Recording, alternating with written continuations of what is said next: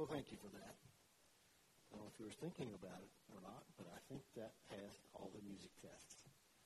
I said, well done. Thank you for that. So we thought about tests for music, and I hope that's been helpful. I am one that tends to say the same thing a different way, so I'm getting ready to do that um, in, in this last session. Do you know what a standard measurement is? A standard measurement. It's a, it's a way of measuring something that a whole country or maybe several countries in the world use for business purposes and other things. And these countries agree, for example, that an inch is so long, a ton weighs so much, and a gallon is so much, and all those, those kinds of things. It would be a confusion in our world if there wasn't standards, way of measuring things.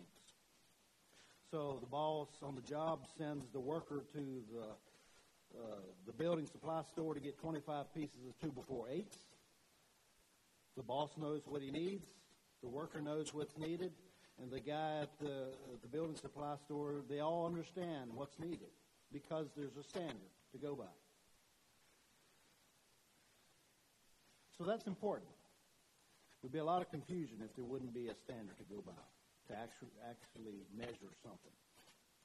Did you know the Uni- United States Constitution, Article one, Section eight, gives Congress the power to fix the standard of weights and measurements? That happened in the early days of our country. Thomas Jefferson and others were involved in making that part of the Constitution.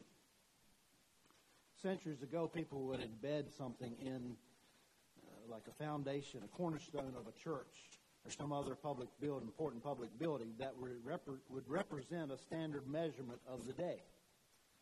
That way, years later, if you come back to that and say, okay, is our inch the same as it was fifty years ago? That's what a standard is for. Because as the years go by, things could change unless there's a standard. The Bible talks about cubits. Generally, that's, I think, what I understand is the length of the forearm from the elbow to the tip of the middle finger, about eighteen inches for a lot of people. But throughout the ages, people have needed a standard to measure things, to give them an accurate way to measure. Now, today we're thinking about music.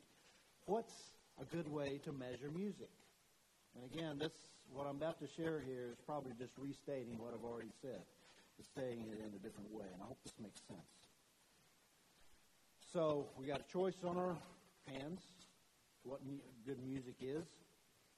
So we need to be wise in that choice. We need to be discerning. So we need something to go by to make that choice, some standard.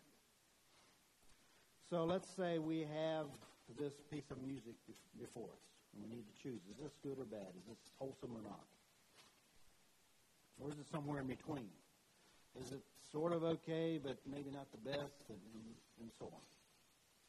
We need just something to help us measure, and I guess that's part of what that, those tests were about, and so I'm just restating this in a different way. Today, or in this session, I'll, I'll entitle it, Using the Right Measuring Tape. So I have up here a board.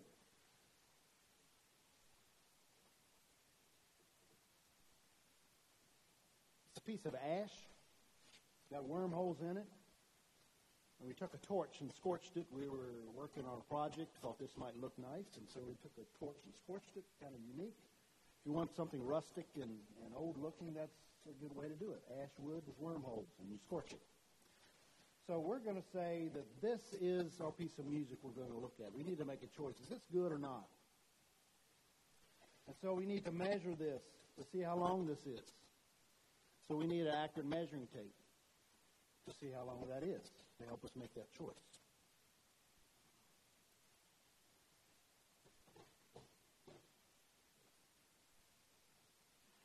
We need a standard that gives us something accurate to be able to base our choice on. So this piece of music, this board, it's got wormholes. Is that okay?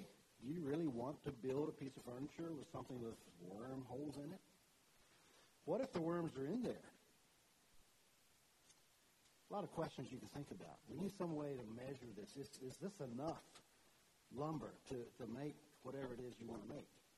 You need to measure it and find out. There's something about this piece of music here that intrigues us, okay, or tri- intrigues me. But is it wise? Is it good? Is it the best? Does it glorify God? And all these questions we've been thinking about. Now, I've, I've asked for some, well, they're not volunteers because I've asked them. So I've got three volunteers. I need one more. We're going to use these three guys up here, and we're going to use measuring tapes, and we're going to measure this board. Okay, I need one more. Someone from the audience that knows how to use a measuring tape. I know you're out there. Somebody. Thank you. You four guys will come up here. Stand over here. I have some instructions for you.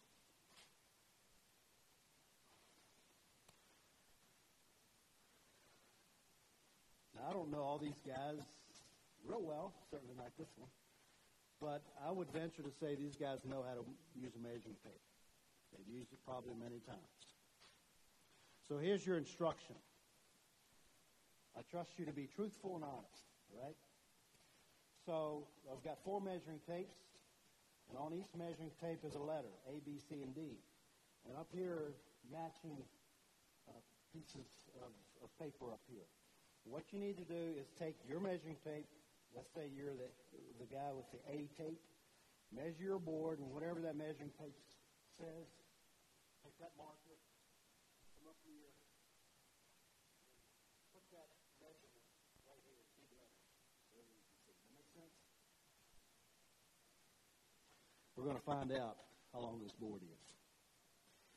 And they're agreeing to be truthful and honest, okay, to the best of their ability. So we're going to measure this board to the closest, I don't know, sixteenth, something like that, okay? So come take a pic. Put your measurement up there underneath the matching letter.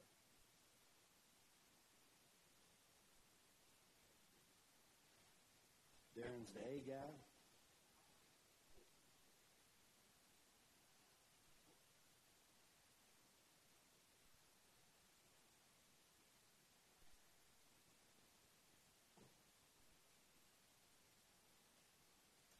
And these guys should ignore what the other guys are coming up with.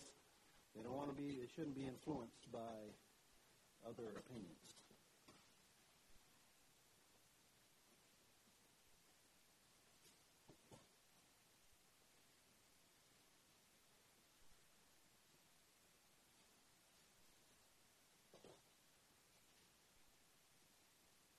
Thank you, that's all I need.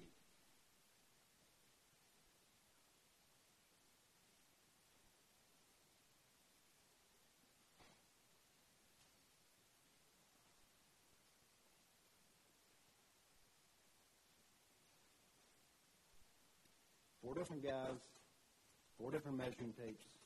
We're going to find out who's right. Thank you for that. All right, the Bible says, Leviticus nineteen thirty-five, in the New uh, King James Version, you shall do no injustice in judgment in measurements of length, weight, or volume. That's what the Bible says. Proverbs twenty, verse ten says, diverse weights and diverse measures, they are both alike, an abomination to the Lord. So let's see what we got.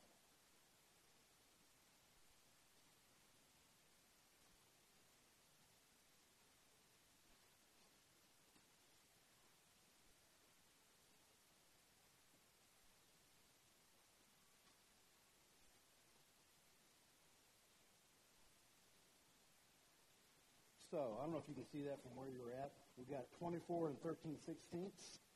We've got one hundred twelve and three eighths. We've got twenty-two and three eighths. And we've got two foot. Something's wrong here.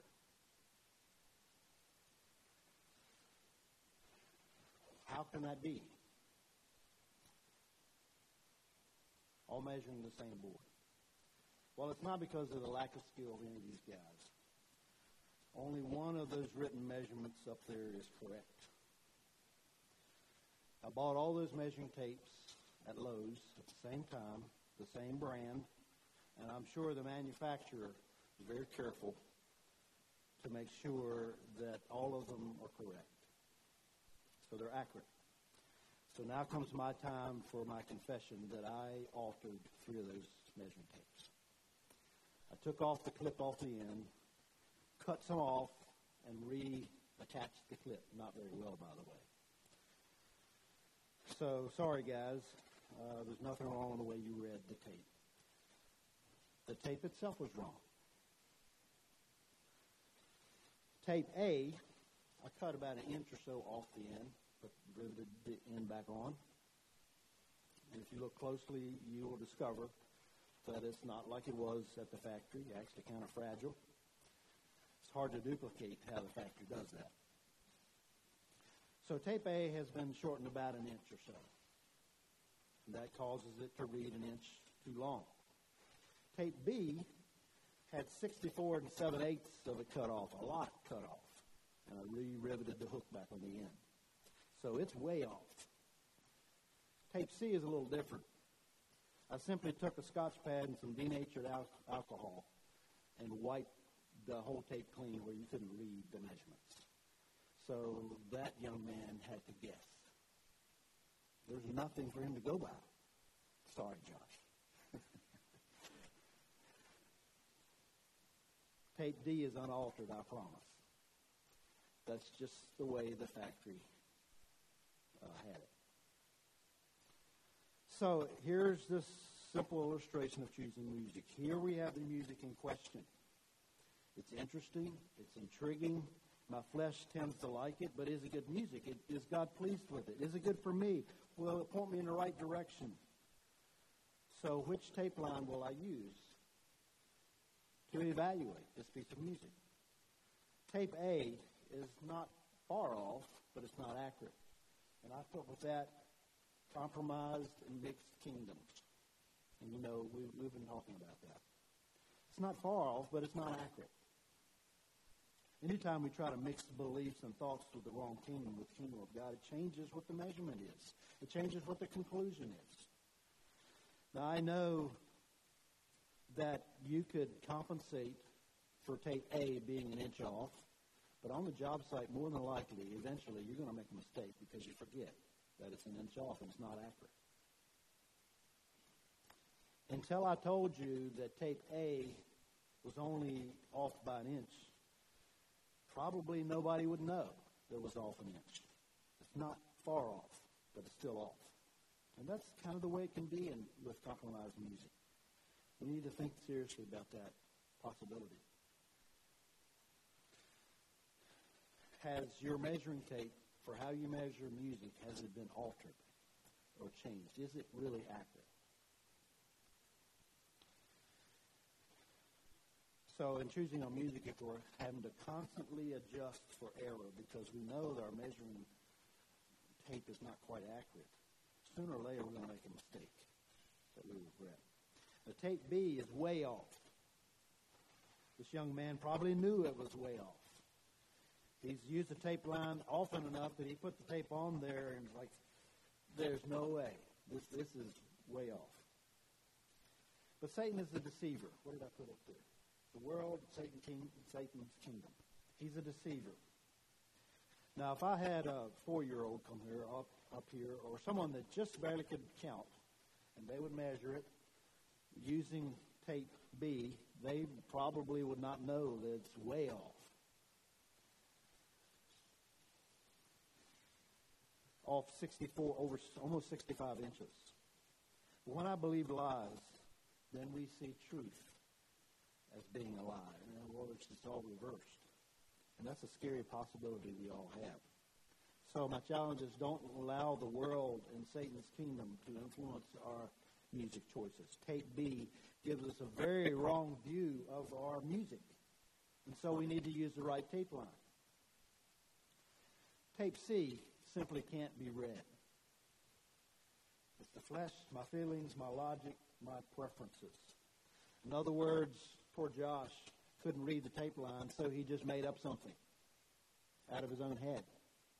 Now, he has enough experience with tape lines that he can kind of judge that's about, and I'm sure that's why he put that there.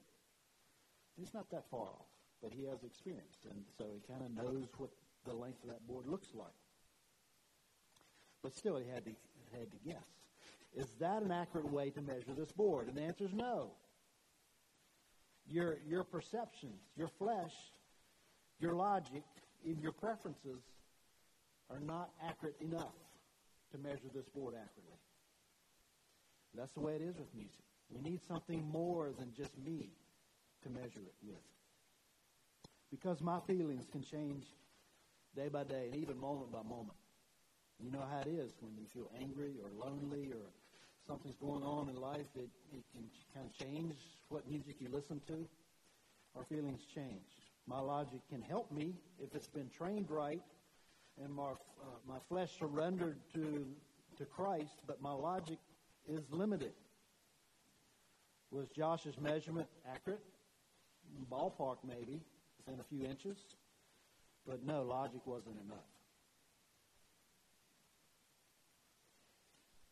God gave, gives us preferences. He gives us a musical ear.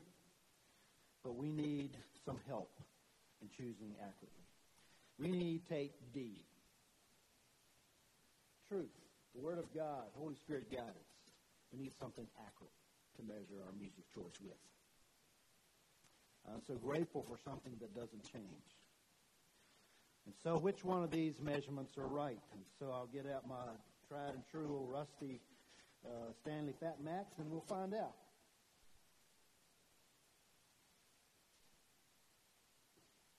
So yes, tape D is correct. That's the truth. And that's why we need the Word of God, so we know what truth is.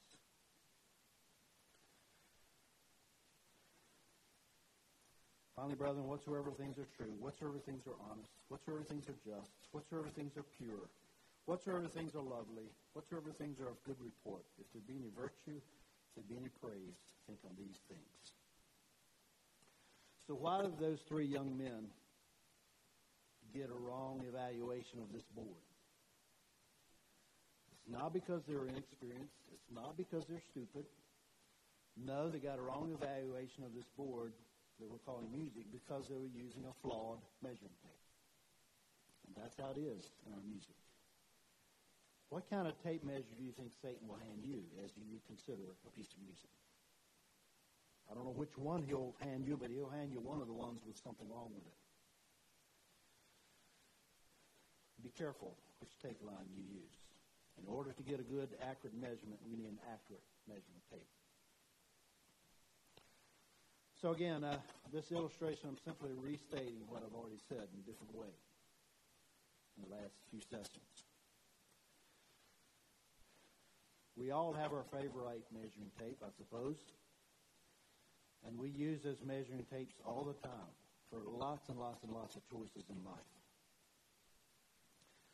And the tape I use to make choices greatly affects the kind of answers I come up with. And so my point is simple. Use the right measuring tape as you consider music. So let's consider secular music for a bit. And I've said this before. We talked about rock music.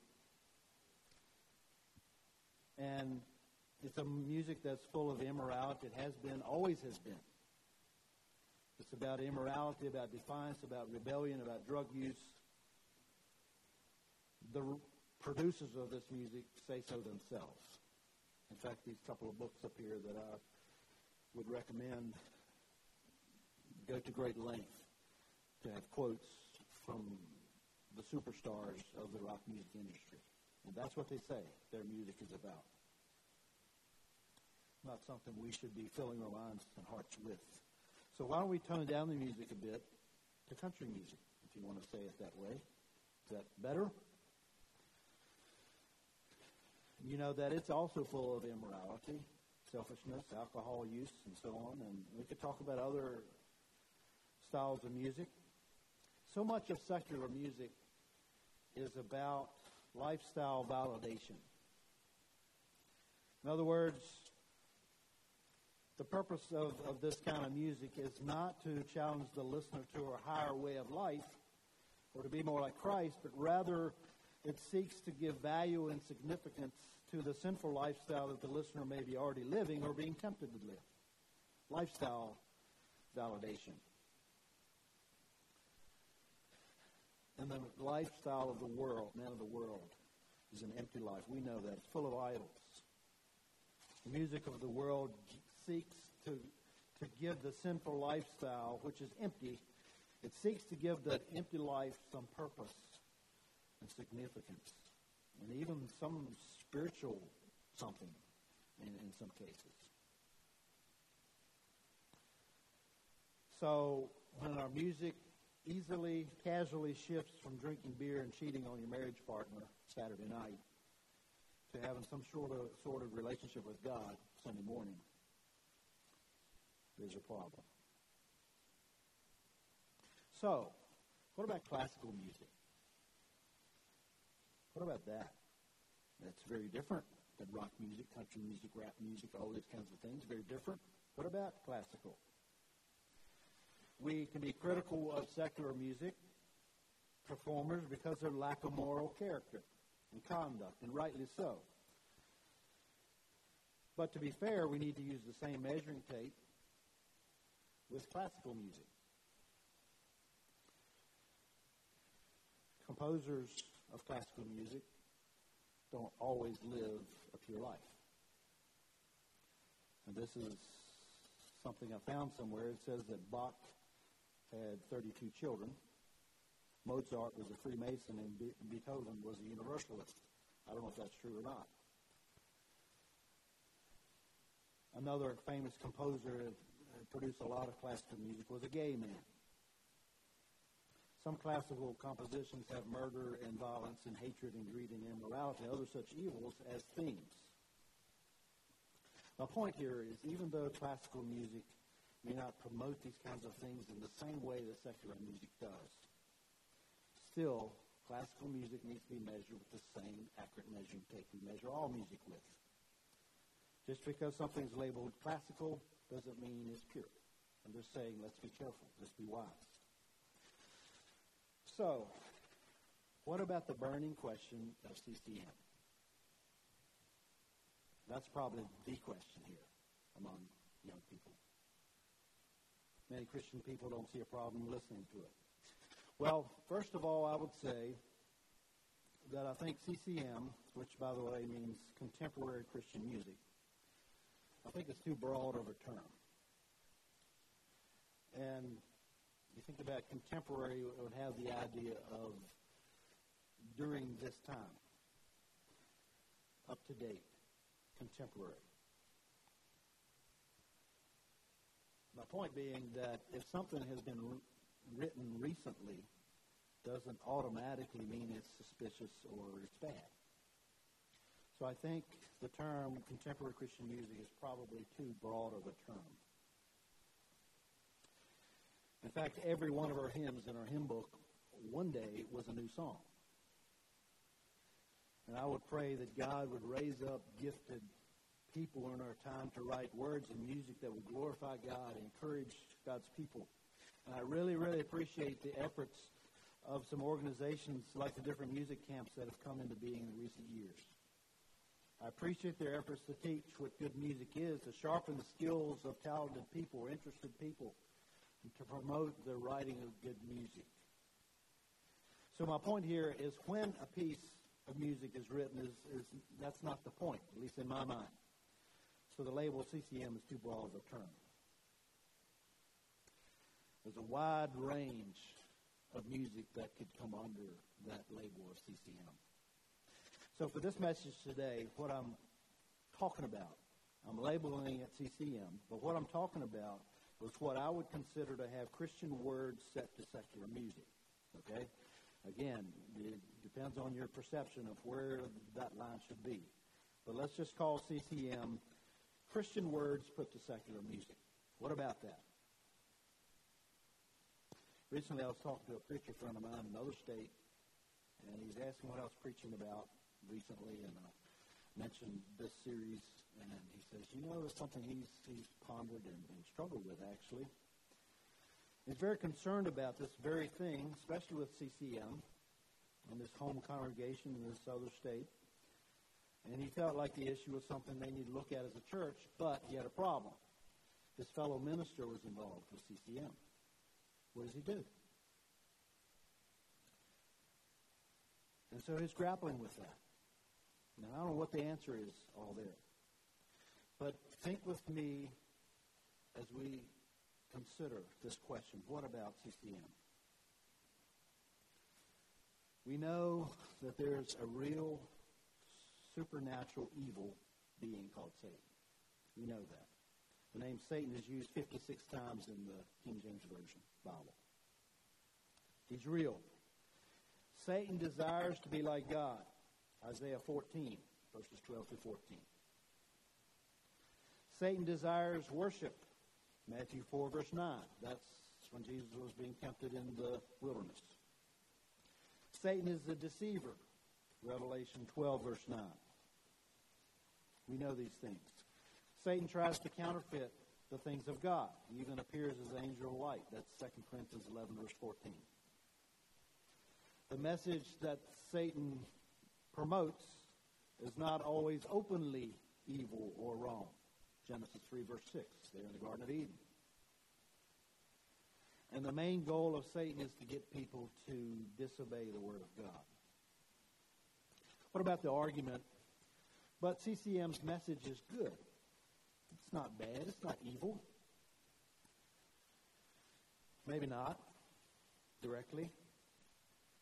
But let's also remember that not all evil things are openly evil. I'm not saying that C C M is evil. I'm just asking us to be wise, to be discerning. It's the dead cow in the creek that I talked about yesterday. It's the oil in the water that I talked about yesterday. In the Garden of Eden, eating of the forbidden fruit appeared to be a good thing. But it was disobedience against the Word of God. There are clear examples of disobedience to the Word of God in C C M music. Sometimes this disobedience is, is displayed openly, even proudly, as an alternative lifestyle. Sometimes biblical doctrine is deliberately twisted to accommodate sinful lifestyles. Am I, am I paying attention to these things, is my plea. Are we noticing what is actually being promoted? Is it obeying or disobeying the Word of God? So what about the argument, but C C M artists seem to genuinely love God? I can't see the hearts of people. I don't know how sincere they are. But you study the account in Matthew chapter sixteen. That's the account where Jesus asked his disciples, he said, "Who do you say that I am?" And Peter had this amazing answer. "Thou art the Christ, the Son of the living God." Then Jesus goes on in Matthew sixteen there to uh, explain to the disciples how he's going to go to Jerusalem, he's going to suffer, he's going to die, and be raised again. And Peter takes him aside and rebukes him and says, "Jesus, this is not a good idea." That's not what Peter had in mind. And what did Jesus say? He said, "Get thee behind me, Satan, thou art an offense to me." He rebuked Peter for that. "Thou savorest not the things that be of God, but those that are of men." Now, as I think about Peter pulling Jesus aside and saying, you know, this shouldn't be, I can understand that as a human. We don't want Jesus to suffer and die. So I understand Peter's point of view as a human. But Peter's point of view was against the Word of God, is my point. Peter was using the wrong measuring tape, wasn't he? He needed a different measuring tape. So what was Peter's motive? Well, his motive was pure, I think. I imagine. I would say that Peter's motive probably for saying, no, Jesus is not, not suffering and dying. I suppose his motive was that Peter loved Jesus. And so Peter's motive was good. But it was against the Word of God. And my point here is that a music, music artist may be sincere and have good motives and sing about loving Jesus. And those are all good things, important things. But love and good motives are not a substitute for simple obedience, is my point. Obeying the Word of God. So what about the, art, the, the argument? But C C M artists seem to genuinely be worshiping the Lord. And I am sure they are. But let me remind us that it's not only sincere believers that worship the Lord. We have examples in Scripture of devils and unclean spirits worshiping the Lord. So just because they worship the Lord doesn't mean that they belong to the Lord. Does that make sense?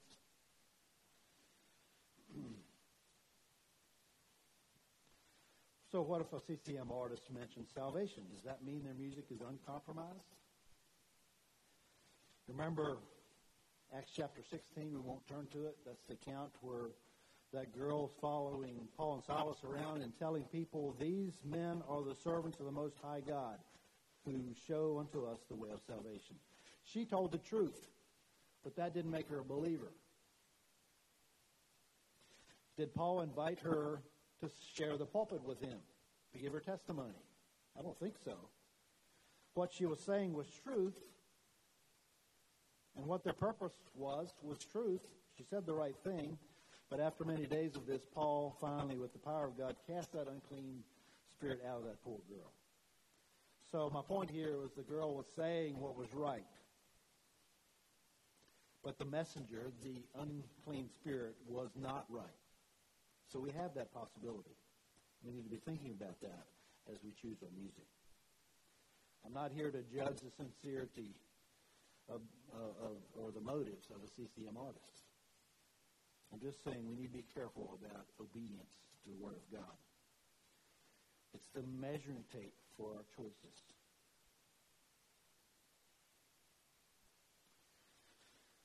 So does this music promote worldliness? Is there a mixing of two kingdoms? Does it promote me, self, and what I want rather than growing in Christ? Is it about the flesh? Does it mimic the, the music of the world with a few slight changes in the words? Is it about entertainment rather than spiritual growth? Is it spiritually shallow? These are all important questions to think, consider and think about. Are we having to sort through a lot of junk to get something good? That's a, that's a red flag for us. Does it honor God in every way? Is the message strong, clear, and accurate according to the Word of God? And again, the measuring tape analogy. Does it ignore the issue of simple obedience to God in, in everyday life? Does it water down the holiness of God or trivialize the cross of Christ? What are the real motives behind this music in question? These questions sometimes are hard to pinpoint, but it's worth investing some time and thought and prayer into these questions. We can get some clues and ask God for much wisdom as we consider this. There would be other possible red flags we could mention about C C M.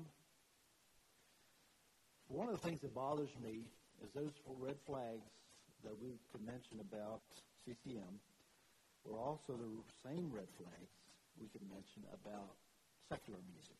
And that bothers me. Why should there be the same red flags? Something's not quite right with this picture.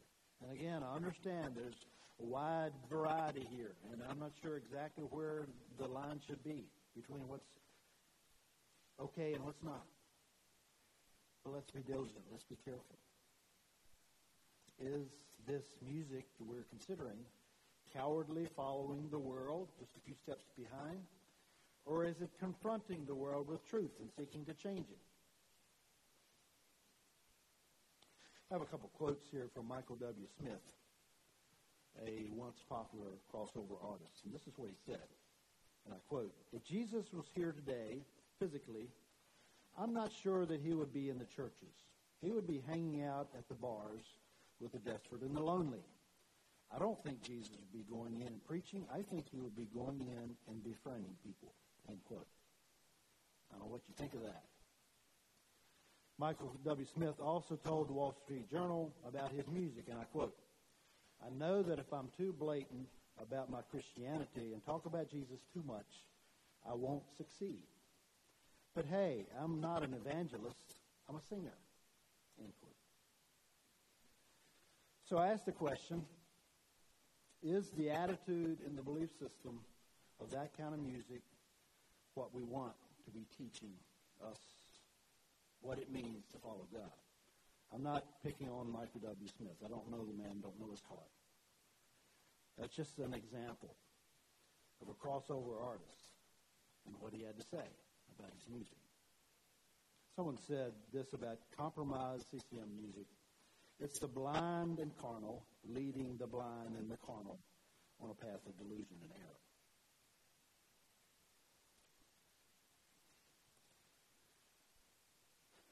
Let's be careful. Let's be wise. Okay, so I've talked a lot about the problems of compromised music today, and not only today, but yesterday. And I hope we've been paying attention.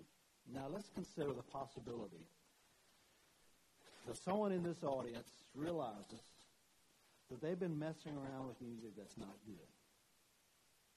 And they know that it's affecting them in a, in a bad way, and they know that something needs to be changed, and maybe they even re- have tried to change it and haven't been able to. I can say that from experience myself back in the day when I was your age.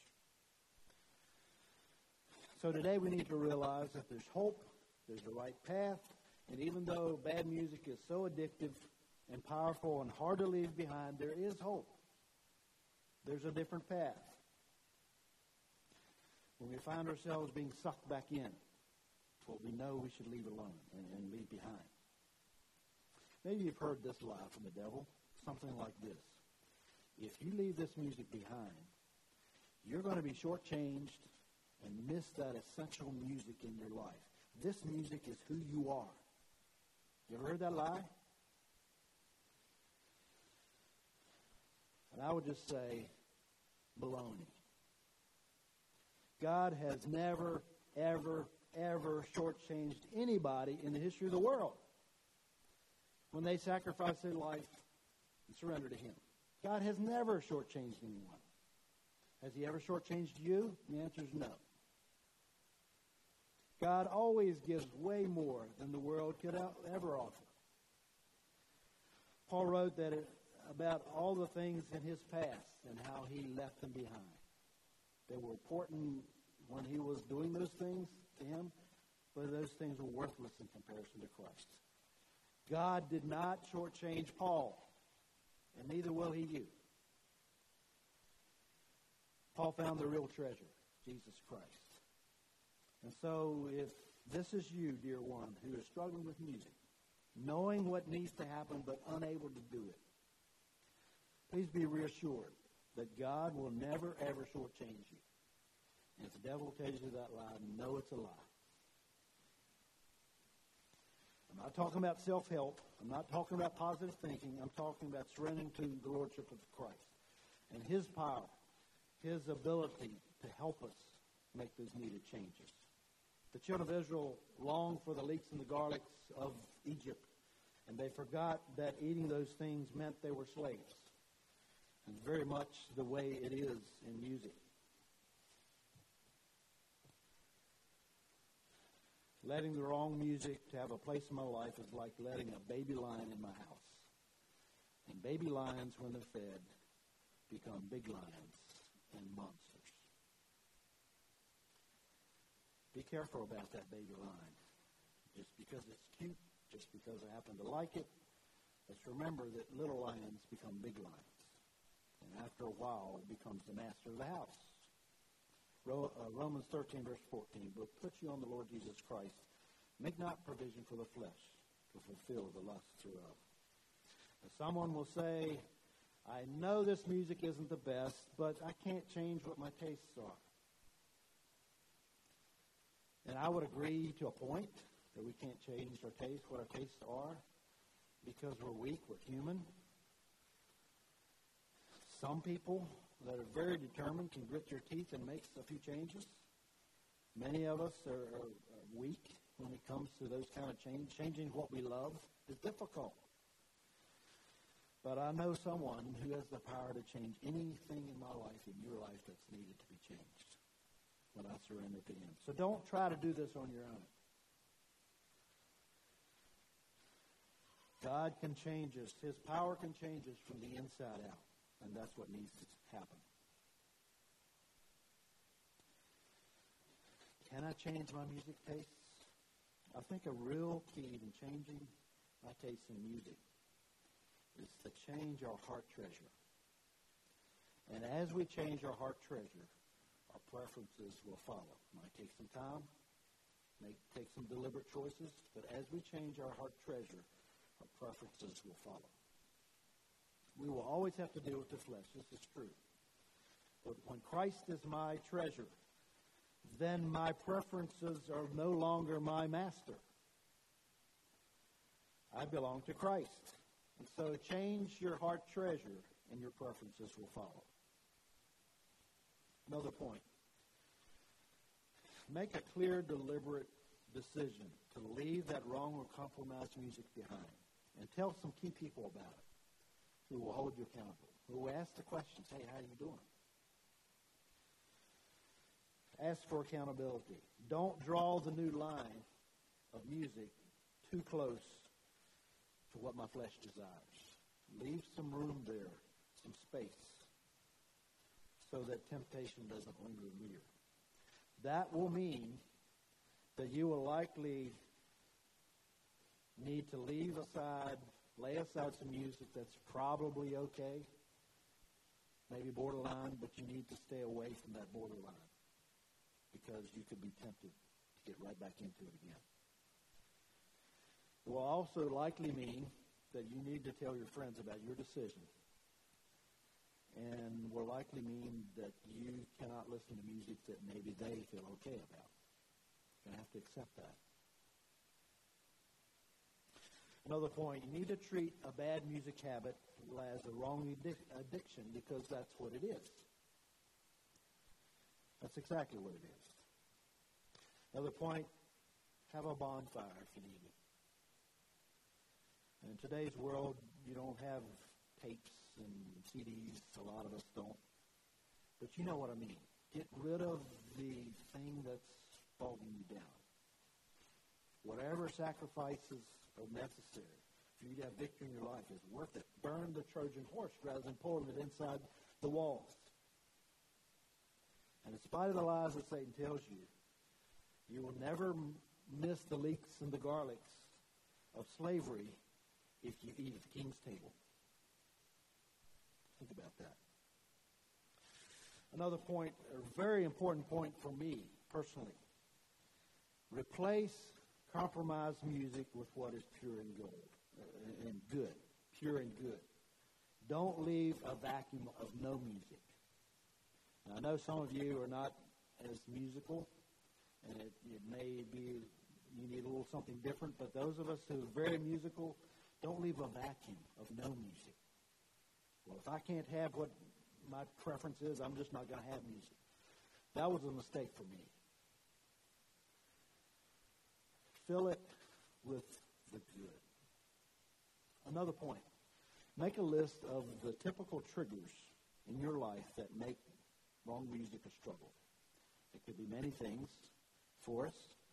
Things like not reading my Bible or not praying often enough, compromise in my life, things like loneliness, peer pressure, being overwhelmed or weary or being envious of someone, being defeated in some other area of life. These are triggers or things that make me more vulnerable to wrong music. So if I understand what can trigger that for me, then I can be wiser and be especially diligent when I'm lonely or, or a little depressed or struggling with some other area of life. Be especially uh, aware and, and cautious in those times because those are the, those weak moments that's when Satan hooks us back in again. Another point, abide in Christ, pursue Him with all your heart. Make Him your first love. And the more we love Him, the more we become like Him, the less appealing the things of the world are. It strips away the, the, the glitter and the glamour and, and exposes the things of the world for what they are, the ugly and the empty and the nasty. The devil tells us a lie. That goody-goody music, it's flat, it's boring, it's hypocritical. But the truth is that the devil's music is vile. It promotes a path of death, and there's nothing sissy about a heart that is singing the praises of God, of the one who saved him. Another point, we tend to live on the level of the music we listen to. It may not always be true, but that's the tendency. And that's an important thing to think about. So use the right measuring tape in your music choices. And you've got to use the measurement of truth. Any other, if you're going to use a falsehood to measure your music, you're going to come up with the wrong answer. It's time to close. How do I wrap up these messages on music? There's more to be said, could be shit said. I've, lot of, I've said a lot of things in these five messages, and I'm not going to repeat them. Maybe someone here today is thinking, well, yeah, preacher, I hear what you're saying. Maybe I ought to do a little better in, in my music. Maybe I need some balance. And, friend, if that's you, I'll just challenge you with the fact that Jesus never asked his followers to have a good balance between him and the world. You know what I mean? There's no balance between Christ and the world. It's one or the other. Now, understand we need good balance in life. But when it comes to who my master is, there's no balance. It's one or the other. What does Jesus say? Matthew sixteen twenty-four. Then said Jesus unto his disciples, if any man will come after me, let him deny himself, take up his cross, and follow me. That sounds like drudgery, right? Oh, man, we have to do this, carry this, everything around. But it's a life of joy. It's a life of peace. No secrets. Nothing hidden. You know, we can't mix two kingdoms and expect to have victory. So anything short of total surrender to Christ is really a rejection of him. Well, God has given us a tremendous gift, a powerful gift in music. But along with that powerful gift is the responsibility to use that gift well, to invest that gift well, and to choose wisely. God bless you. Young people, you've, you've listened well. Thank you for that. And I hope that this has been an encouragement somehow, even if we don't agree on every single point. But an encouragement to choose wisely. God bless you.